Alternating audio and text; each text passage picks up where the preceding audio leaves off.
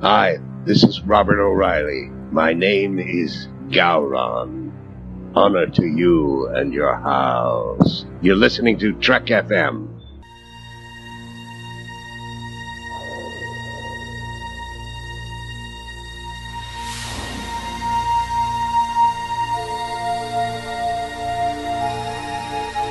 Tea Earl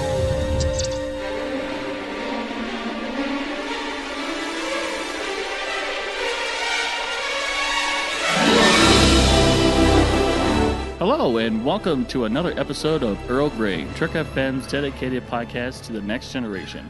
I'm your host, Richard Marquez, and here with me is Amy Nelson and Lee Hutchison. Hey guys, how you doing? Pretty, pretty good. It's nearly Christmas time. Very excited to be having a couple weeks off to go see friends and family for the holiday. Yeah, I'm gonna be a bum and I'm gonna play video games the whole entire time. So, yep, lots of couch time. Safe to say you've not changed since you were a little boy, then, Richard. Uh, you know, it, you say that, but actually, I was banned uh, as a child uh, f- from video games many years ago. but anyway, enough about my childhood. Um, so uh, before we actually go dive into the episode, which we're going to be discussing uh, the road to DS9 uh, in TNG. Uh, we like to actually d- uh, thank someone who has actually just recently emailed us about our first episode. Lee? Yeah, Rebecca was one of the people that dropped us an email that this is actually the first episode that we've recorded where we actually now have your feedback to respond on. We're we're quite ahead of the curve in terms of episode output. So this is our first one where we've seen your comments, got your emails, and Rebecca had uh, through the wonderful joy of the Patreon zone has listened to our second episode already, and she was kind of talking about our first and two episodes where we really spoke about Utopia. And she, while she left a full and beautiful email, we're just going to focus on the last little section here for you guys. Rebecca says. I hope I live to see the day when humans make first contact with another advanced life form. Yes, I do believe intelligent life exists somewhere in the universe, so I hope that we evolve to be more like TNG. It'll be a far better society, but how we get there is entirely up to us. I'm going to try and remind myself that I can be a better person thanks to Star Trek. And thank you to Rebecca for sharing that email with us. It was a beautiful email, and maybe we'll put up in the Patreon zone the, the full email she sent us. It truly was something special to get in our, our inbox, an, an early Christmas present. Yes, it was. And we are so grateful for Rebecca and the other comments that have been said on the Babel conference. And we look forward to uh, reading and responding to each one. So keep the comments coming. We love them. Indeed, yeah. I woke up this morning uh, loving that uh, that email. Just like, oh yes, we got fan mail. it was great. like I said before, we're going to be discussing about the road to DS9 on TNG episodes that uh, we feel that ha- uh, paved the road for Deep Space Nine to better understand um, the story plots and, uh, well, not the characters, but because we don't see them until the beginning of Deep Space Nine. But definitely uh, uh, give, gives a gives us a background of what's going on, especially in the Cardassian side of space. So if you guys want to pause your podcast for whatever reason to uh, maybe formulate your own thoughts, but uh, we're going to be discussing four episodes: Best of Both Worlds, technically that's two because part one and two um, and chain of command another part uh, two parter and the wounded and also uh, ensign Ro so yeah so let's dive into this uh, this rich subject of going into Deep Space Nine that we didn't even know we were going to get until it dropped. What season three or four of TNG? So uh, okay, so let's let's start off with best of both worlds. Uh, in this episode, uh, uh, a good majority of us it's uh, already know uh, what's going on, but a quick synopsis of this is that uh, Captain Picard um, is abducted by the Borg because eventually they uh, managed to get to the Federation, starting in was it Q? Q-Hue. Uh, it was in Q Who that uh, we first in, we were introduced by the Borg, and uh, it took this long to finally get uh, get to us, or for them to get to us. So obviously, uh, in this in the first episode, uh, Captain Picard is the one that's uh, abducted and assimilated by the Borg to basically assimilate Earth and the entire Federation. or in this case, uh, they were talking about more about the human race, and um, it, which resulted to the cliffhanger that everyone that ruined everyone's summer in between seasons three and four.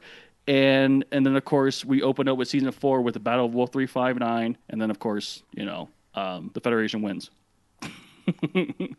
so uh, uh, the the side of it that we do not see is Lieutenant Commander Sisko, who was on board the USS Saratoga during the Battle of Wolf 359, where 40 ships were destroyed and uh, 11,000 crew members were killed. And we don't, we obviously don't see that because we didn't know we were going to get Deep Space Nine. So, what do you guys think of that? yeah, for me, um, I think like obviously these are a mixture of intentional and unintentional episodes that set up uh, Deep Space Nine, and obviously Best of Both Worlds is an unintentional one that they kind of go in after the fact, and you know obviously at the time of next generation and i think it was 91 this episode came out the budget just wasn't there for this big space battle.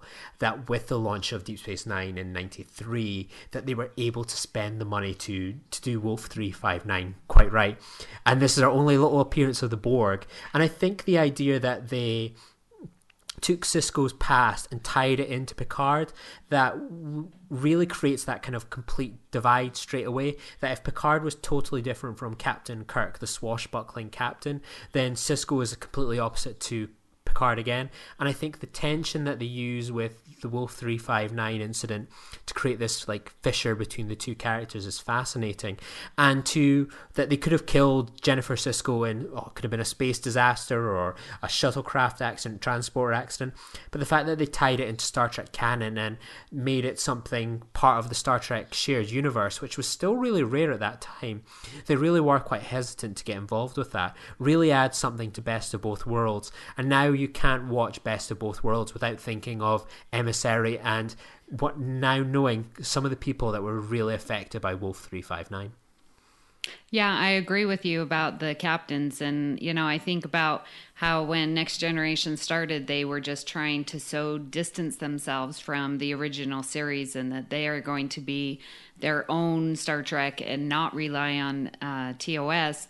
And then here we get DS9, where the first episode they are relying back to TNG and bringing along those listeners, or sorry, those uh, viewers, and really making the connection between the two shows just right from the get go. And I think that really uh, adds to it. And, you know, we, since uh, Deep Space Nine was airing uh, simultaneously as the next generation, I think it was a very smart move to bring in those viewers and to have that launching point and not, you know, and they were uh, very good to make that differentiation, which I think was needed so that DS9 was its own show, but still had that connection and that tie in. So I think it was really smart on their part. Yeah, it definitely created a certain atmosphere for between Sisko and Picard. And, you know, it, it really could, I mean, obviously, uh, being the diplomat that he is, is that it it just it's like, or being the diplomat that Picard was, is that you know Sisko Uh, obviously, it shows that Sisko was hurt by the whole entire um, battle, which who wouldn't, um, if, especially if you lost a, lot, a loved one during the battle. Um, but like, yeah, it's it, it, definitely sets a tone for why he doesn't want to be there, or at least uh, be, the beginning story. It, it shows that he doesn't even want to be there. So I think it's very bold as well because Picard was, was so popular really at that time, and to have like your new character come in and really dislike Picard, even though you could argue his reasons kind of justified, it's kind of uncomfortable to watch that you've got this captain that you've known for six years now, and people are fond of, they've got that attachment to, and this new character comes in and is like really button heads with him, going like he makes Picard feel really upset, and it's hard not to watch the emissary pilot and want to put an arm around Picard and going, "It's okay, John. Look, it's okay. Don't listen to this guy. We knew it wasn't your fault. O three five nine was not your fault." And I think that was a a very bold move. Yeah, very much so. Okay, well, uh, let's move on to the wounded. Uh, it, actually, if you guys want to uh, listen to from there to here, uh, myself and Will uh, actually did episode 146, and um, you know, we had a very good, uh, thorough discussion. Actually, we, we were talking about the road to DS9 as well, even in this episode. So it's funny how we're now talking about it again, or at least I'm talking about it again. So, which is great. Um, so basically, uh, the synopsis of this uh, this episode is basically um, Captain Benjamin Maxwell uh, appears to go rogue with the USS Phoenix, um, and the Enterprise is basically uh, uh, supposed to go in there and resolve whatever whatever situation is going on.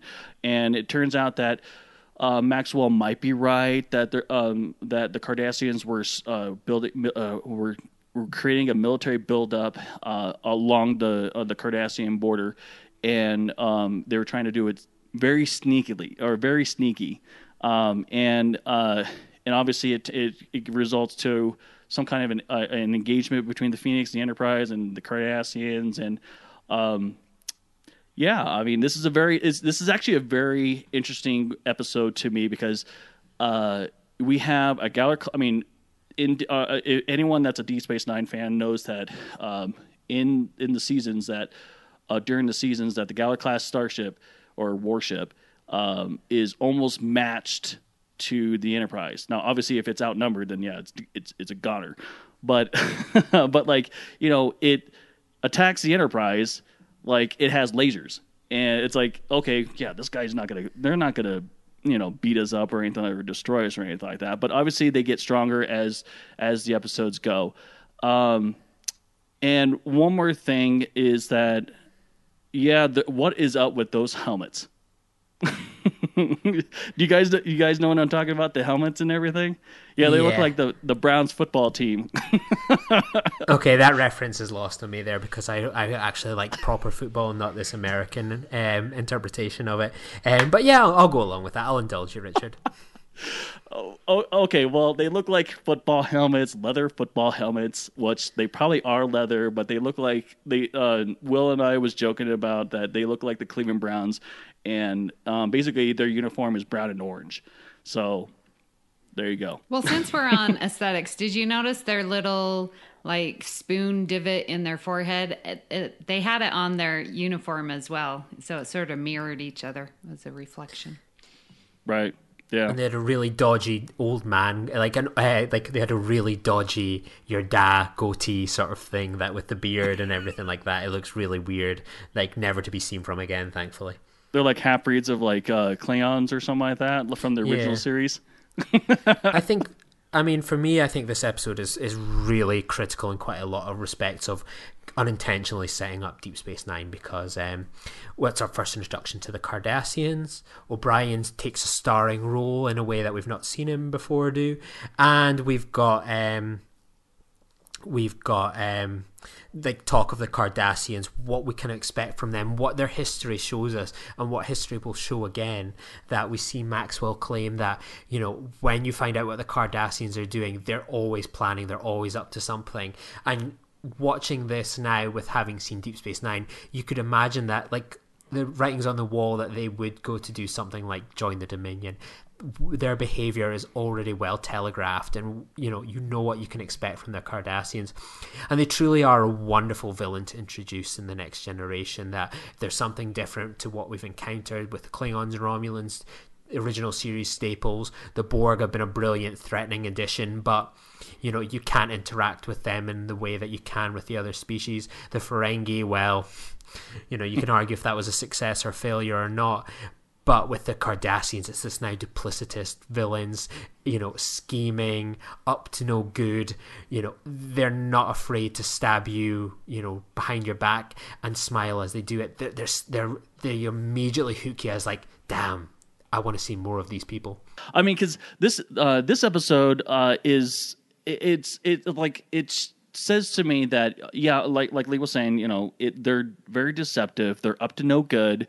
It, uh, it's classic. Uh, uh, I guess you could say Cold War, um, sort of like tactics. You know, building up uh, military arms, uh, uh, redeploying troops to certain areas that are um, are going to probably be uh, uh, important. And well, you know, I don't know exactly where it was, uh, where they were on the border of the Cardassian Federation border, but um, it must be close to Bajor because I know that shortly after this they uh, they invaded. Not uh, after that, or because I don't think I don't think they mentioned uh, inva- uh, the Cardassians uh, invading Bajor, did they? Yeah, they don't mention it in this episode, but by this point in history that they have invaded, uh, they have been on Bajor for quite a long time. They really are in the kind of the thick of the occupation. Um, by this point, it's kind of probably in the, the, final year or two of the occupation at this point of Bajor, but for they've been there for a good few decades now. It's just Bajor has not really been mentioned until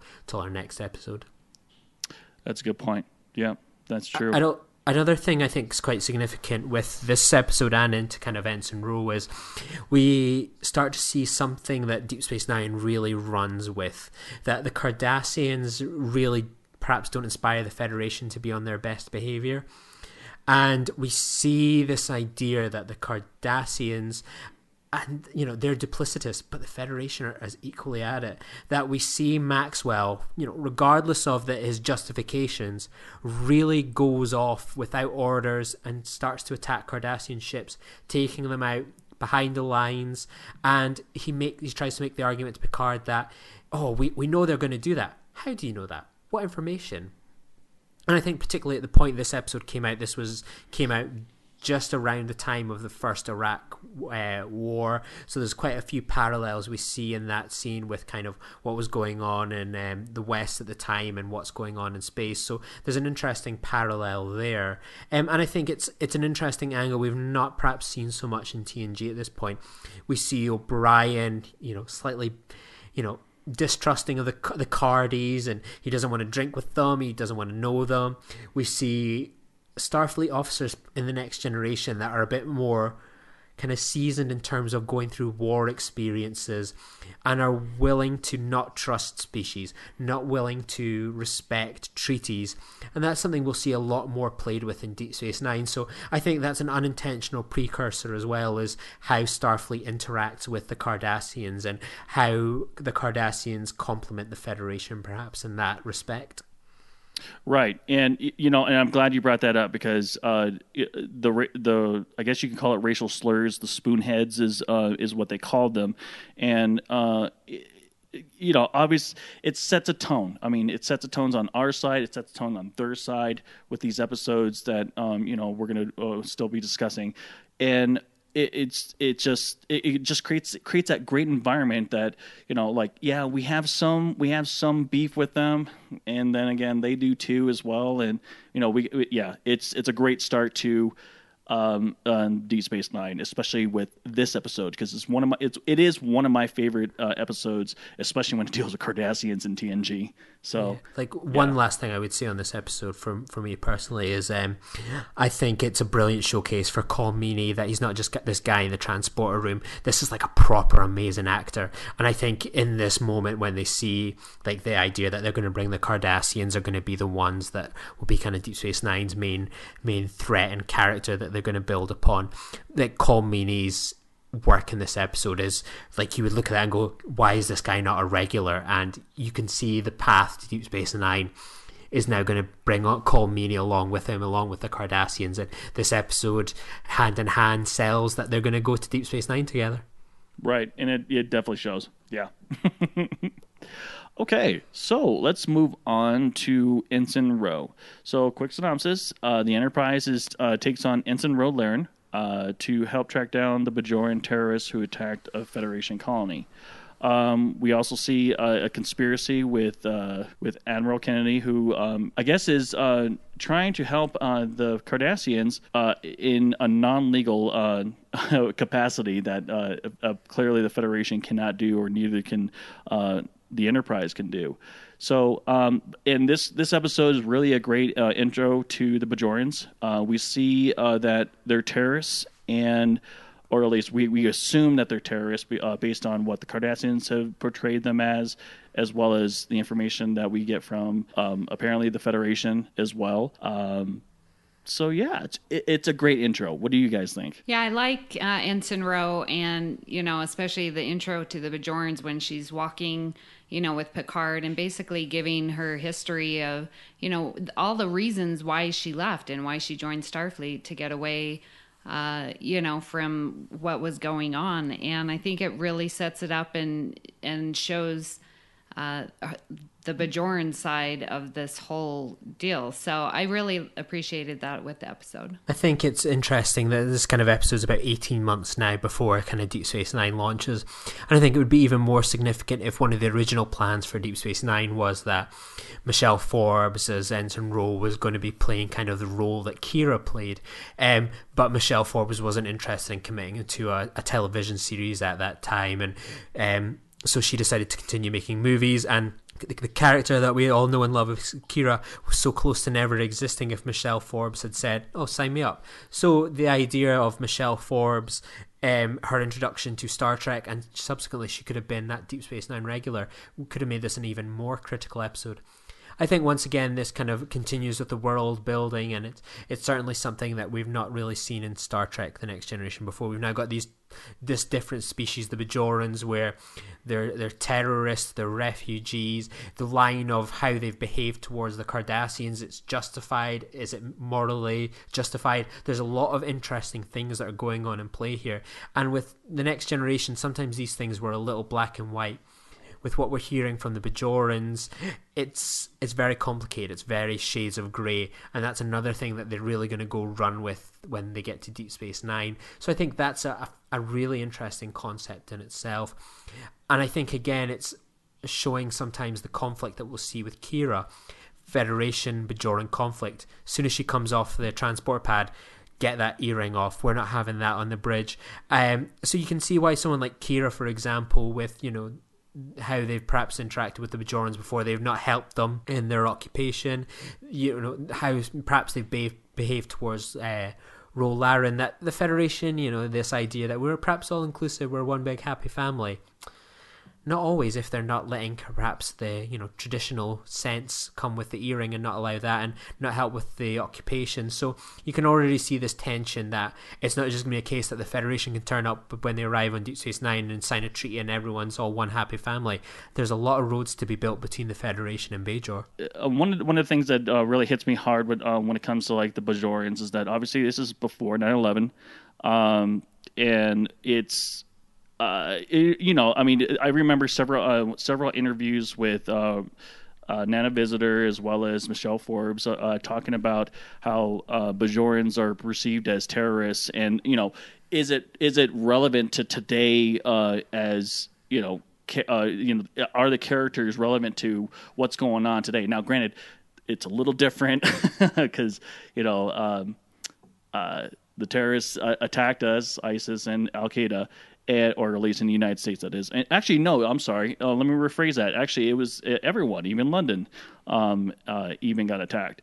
And it's just, I mean, obviously, this is a this, this is a little bit different storytelling. They're obviously uh, the Bajorans are being the victims um, within this conflict that they weren't even being they weren't being invaded or, or they they were being invaded by an outsider, and you know they lost everything, well, practically everything. Now they're refugees throughout the galaxy, or at least in this part of space.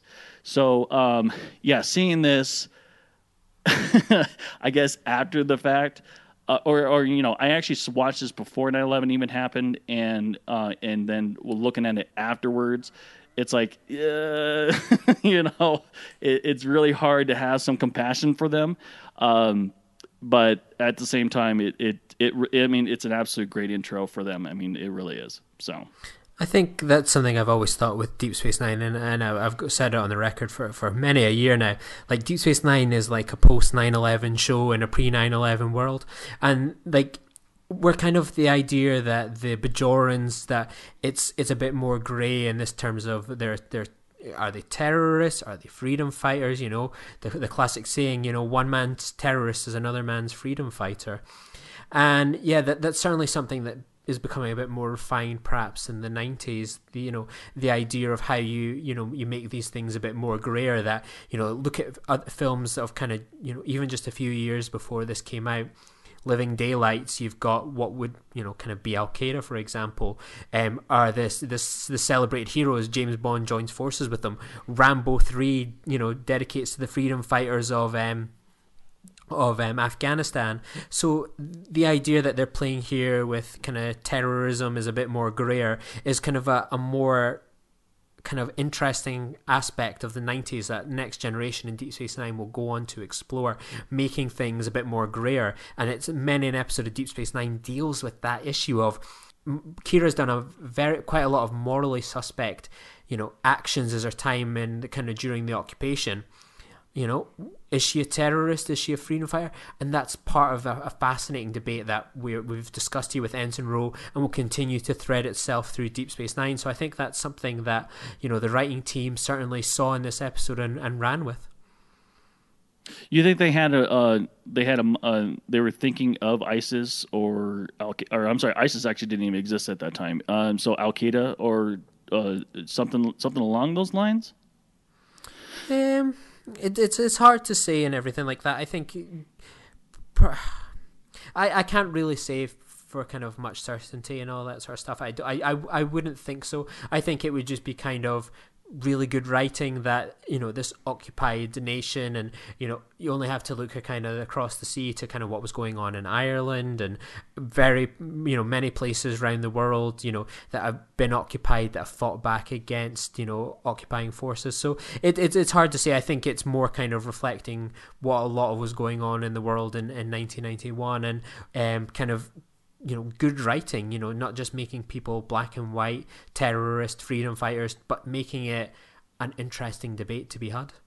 Yeah i completely forgot about the ira yeah um, yeah i'm sorry. Boring I'm fact for you that um, in the um, in the episode The High Ground, which kind of deals with terrorism, they talk about they, they, they kind of allude to that, and then the idea of a united Ireland. That episode was actually, you know, th- that segment was actually banned in Britain in the nineties. So, um, you know, we talk about kind of terrorism as a hot topic now. That issue was still kind of a hot topic really in the nineties, and Star Trek kind of wasn't too far away from the headlines here in the UK for for that remark. Okay, so off to our next episode Chain of Command. Uh, Picard, Worf, and Dr. Crusher are re- reassigned from the Enterprise to a secret mission while the Enterprise is under the command of Captain Edward Jellico, who immediately starts t- making changes, much to his dismay of the crew. And this is our classic Four Lights episode. So, what do you guys think? I think for me, this is the most significant one because this is a purposeful introduction to Deep Space Nine. That this uh, this two part aired in December 92, 93, um, and then the following month in January, uh, Deep Space Nine launched. And there was going to be a much more kind of stronger tie between the two episodes because the um, Ferengi that Crusher and Picard visit was actually going to be Quark on Deep Space Nine that this was going to be that kind of a precursor to Deep Space Nine, a really strong tie-in, um, and I think that this idea that like it really sets up the Cardassians as the big bads that we've kind of this is our third episode now with them, and we really are seeing them as like you know like they're classic villains by this point with kind of their actions. We've we've seen that they've been an occupying force. We've seen the the uh, talk of this Federation alliance with them being kind of a bit suspect. We've now seen them developing weapons, kidnapping Starfleet officers, torturing them. Like, you know, the idea that the Borg were set up because they assimilated Captain Picard, but they rescued them at the end. This sets them up as like these people aren't kind of driven by one hive mind. These people are bad, they're horrible, they really are loathsome, duplicitous, and that is hammered home with their conduct in regard to Picard it's not just that they, they beat him, it's that they psychologically maim him, that they, they do it with a calm and controlled voice.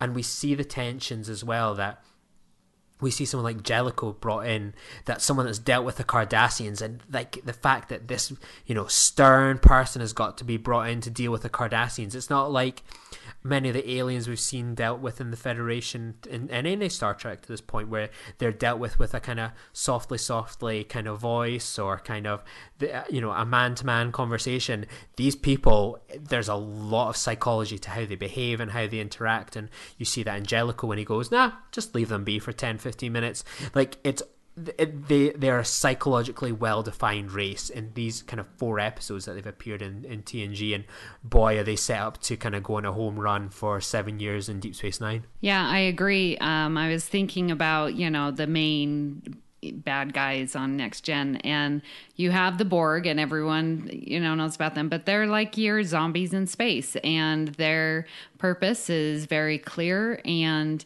so you know exactly what to expect with them and then here we get now the cardassians and their psychological torture is I mean, it creates such a depth to them and really creates and sets them up as uh, the perfect villains for Next Generation and therefore Deep Space Nine. Um, I really, it's just. Oh, so so so good. So what i wanted to say about this is like yeah you have this psychological torture that he's going through and oh well you're free to go. Um, i'll just get the information from the woman.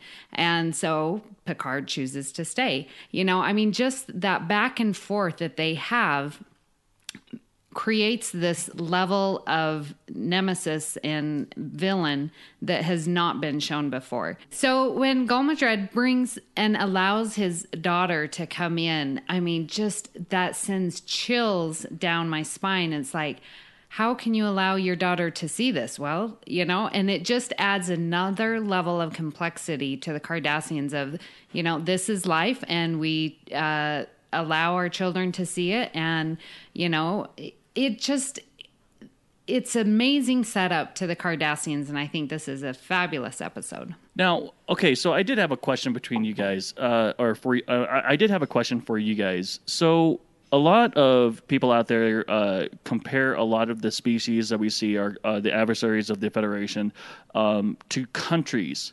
What do you guys see Cardassia as? I mean, like, because for me, um, I've been reviewing a lot of things like uh, you know a lot of people are saying Roman uh, Roman the Roman Empire and um, and I'm seeing uh, I'm seeing North Korea is what I'm I'm seeing. So what what do you what do you guys think? And yeah. Um, I think it, it's an amalgamation of many many different kind of you know historical ideas and points of view. I see elements of Russia, North Korea, America. Um, you know, th- there's so many kind of threads through history that you can kind of kind of pull on that.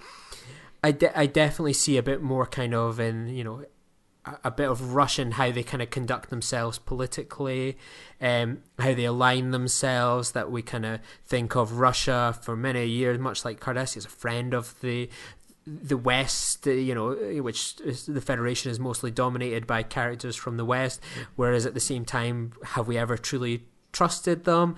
Um, politically, you know, it's it's it's a it's an amalgamation of many things. I think there is definitely an element of North Korea there, but on top of that, there's so so so many things that when we look at kind of their their torture methods, is it any different from what we kind of saw in the the war on terror and how kind of people were being tortured for information? Um, you know, no, absolutely not. So I I see you know America, Russia, North Korea, Iran, you know all these people are involved in kind of the amalgamation of um of what made the Cardassians. Yeah, I agree. I think it's a mixture and you know, I'm just trying to think of what, you know, is there one specific country that has had such mind games, you know, that we've had to deal with. I'm not sure. I'm not such the history buff, but I just think whatever it is they those mind games and the psychological torture that they you know would have to mimic i guess would be yeah russia north korea. I'll agree. Like Star Trek villains really are drawn from the history books that we look at the original series and we really are we were dealing with kind of the the Cold War at the time and the Klingons and um, the Romulans were drawn kind of from from kind of the, the Russia at the time, Germany, these sorts of things. And then we kind of cut to kind of the next generation. The Romulans then kind of took on kind of a bit more of the, the Romulan side. There was always this kind of theory that the Borg, for example, were kind of based on Japanese technology and the advancements there. So I think, you know, even in kind of going to say sort of the Xindi, that kind of arc was taken kind of from the, the post 9 11 world. So I think, I think it is fair to say that while that it would the Star Trek has a tradition of painting uh, their their villains as pulling from historical parallels and kind of nations. And yeah, I think there's there's definitely a, a case to be made there that they've done that again with the Cardassians. You know, I actually just remembered that um, a, a, good majority of um, what I've read actually the Romulans were more North Korea than anything else because of because of the long silence and you know isolationism uh, as well and just being deceptive altogether. Um, but like, I mean, when it comes to like the Cardassians, I mean, obviously it's like for me, mean, for me personally, I I really believe that the Cardassians were portrayed as like Nazi Germany.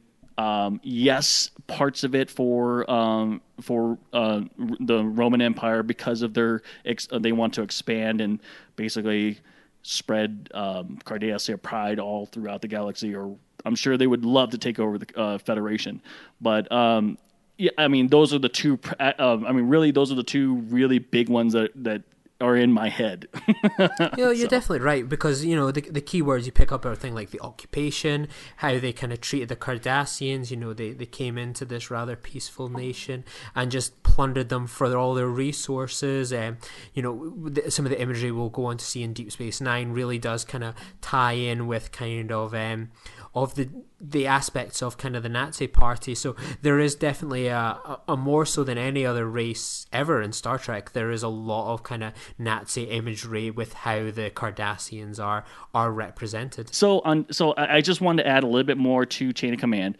Um, so obviously the B plot, the A plot is uh, uh, Picard going into um, Celtris three and um, uh, on that secret mission of uh, special ops that the uh, Federation apparently doesn't have, um, or military that they d- apparently don't have. Um, but like uh, the B plot in this whole entire uh, episode is the uh, the friction between Captain Jellico and the crew. And one of the opinions that I'm starting to uh, starting to hear is that Captain Jellico is actually a pretty awesome guy, and you can find this on YouTube. There's an episode. It, you can even type this in: why Captain Jellico is a- actually a pretty awesome and, you know, for me personally, he's that commander that comes in all huffy and puffy and he's a jerk. but, you know, he's a, apparently a good, a great commander because he's dealt with the Cardassians. And, you know, as we saw in the ending of the episode, you know, he got it right. So I don't know. What do you guys think? Do you guys think Captain Jellico's a great guy? I, think that I'm gonna kind of I'm gonna pull it back into the thread in a way. I think it's again it shows for the third time in a row when we're dealing with the Cardassians. We see it with Maxwell, we see it with uh, the Badmiral, and now um, we see it with Jellico. Is that the Cardassians? You know, Picard has dealt with them and with kind of relatively softly. He, he's all about keeping the peace, and that we have these kind of really tougher, harder edged a bit more stern characters that have really kind of gone toe to toe with the Cardassians, and uh, that's something I think you see as almost a precursor to Benjamin Sisko. That again, Sisko is very different to Picard. He doesn't, you know, you know want to almost keep the peace with sort of say Dukat really um, when they they kind of first meet each other. There, there's immediate tension between the two characters, and I think that Sisko garners Dukat's respect for his approach, and I think with the the way Deep Space Nine is positioned so close to Cardassia, they needed someone in that kind of similar vein to Jellico to kind of come in. That's going to be no nonsense. It's going to be you know really very stern with them.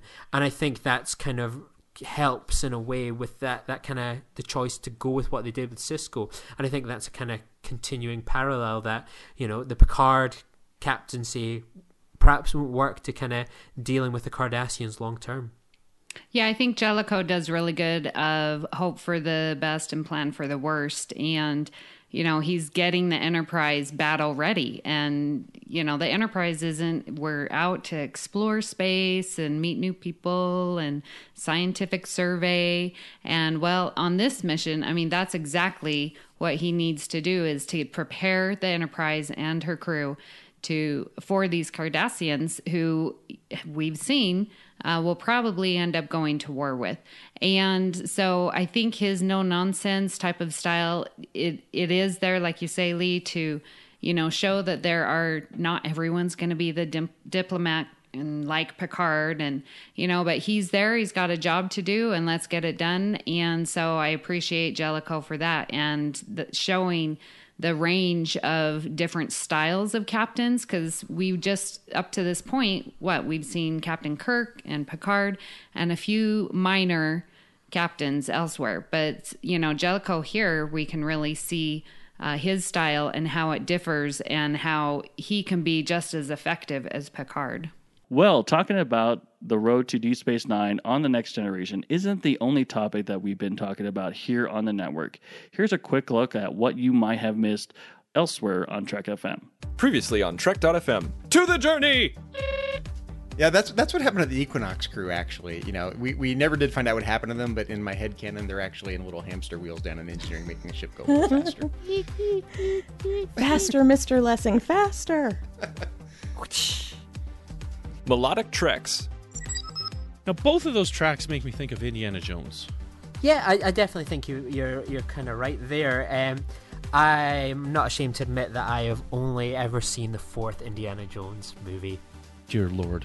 Meta Treks. and that's that's the world of language that we live in. It's not this this purely referential sense of language. Like when Riker says a minuet, he doesn't just mean, oh yeah, that thing minuet that I can point to, whatever that is on the holodeck, A right? 17th century French dance. Maybe maybe he wants to dance. Riker wants to bust a move. Saturday Morning Trek. When she did the psychic girl, Yes.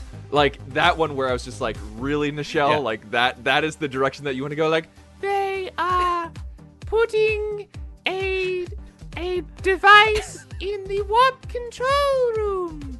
Oh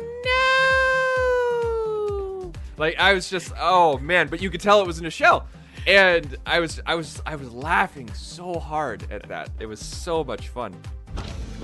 And that's what else is happening on Trek.fm. You can listen to every show on the network at trek.fm with links for iTunes, streaming services, and a direct download link. This episode of Earl Grey is brought to you by Audible.com, offering more than 150,000 titles for iPhone, iPod, iPad, Kindle, Android, Windows phones, plus Mac or PC. To get a free audiobook of your choice, visit audibletrial.com slash trekfm. Thank you, Audible, for supporting Earl Grey and Trek FM. If you are a weekly listener and would like to directly help Earl Grey, please consider becoming a patron of Trek FM. That's how I got started. At patreon.com slash trekfm, you can choose a pledge level and receive rewards for becoming a Trek FM patron. You will be inside the observation lounge of our network, able to participate in our monthly patron roundtable podcasts and supporting the production of all our great content. We would like to take this moment to thank our current Patreon associate producers, Stephen Boyd, Michael Hutner, and Ron Sarna. Thank you for supporting Earl Grey. Connect with other Trek FM listeners on our Facebook discussion group called the Babel Conference, found through the Facebook search field or like the facebook.com slash trekfm page for show updates and announcements. The network is also on Twitter at Trek FM. If you would like to contact Lee, Richard, or me, Amy, visit trek.fm slash contact to send us a subspace message or find us on social media. So, Richard, where can people find you on the internet? Well, uh, they can find me on the Babel Conference. Uh, I pop in here and there. I'll cause a little trouble here and there, or at least try not to. Um, and I'm also on Twitter at xransom. And Lee, where can people contact you?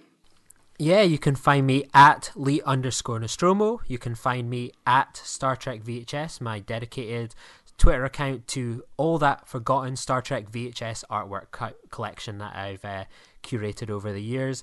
And um, yeah, you can find me on my own podcast, Filibuster, where I talk about nerd and geek culture. Sometimes talk about Star Trek a bit more broadly in terms of the, the movies and all kind of, you know, indie movies, you know, everything in between. So yeah, you can find me there.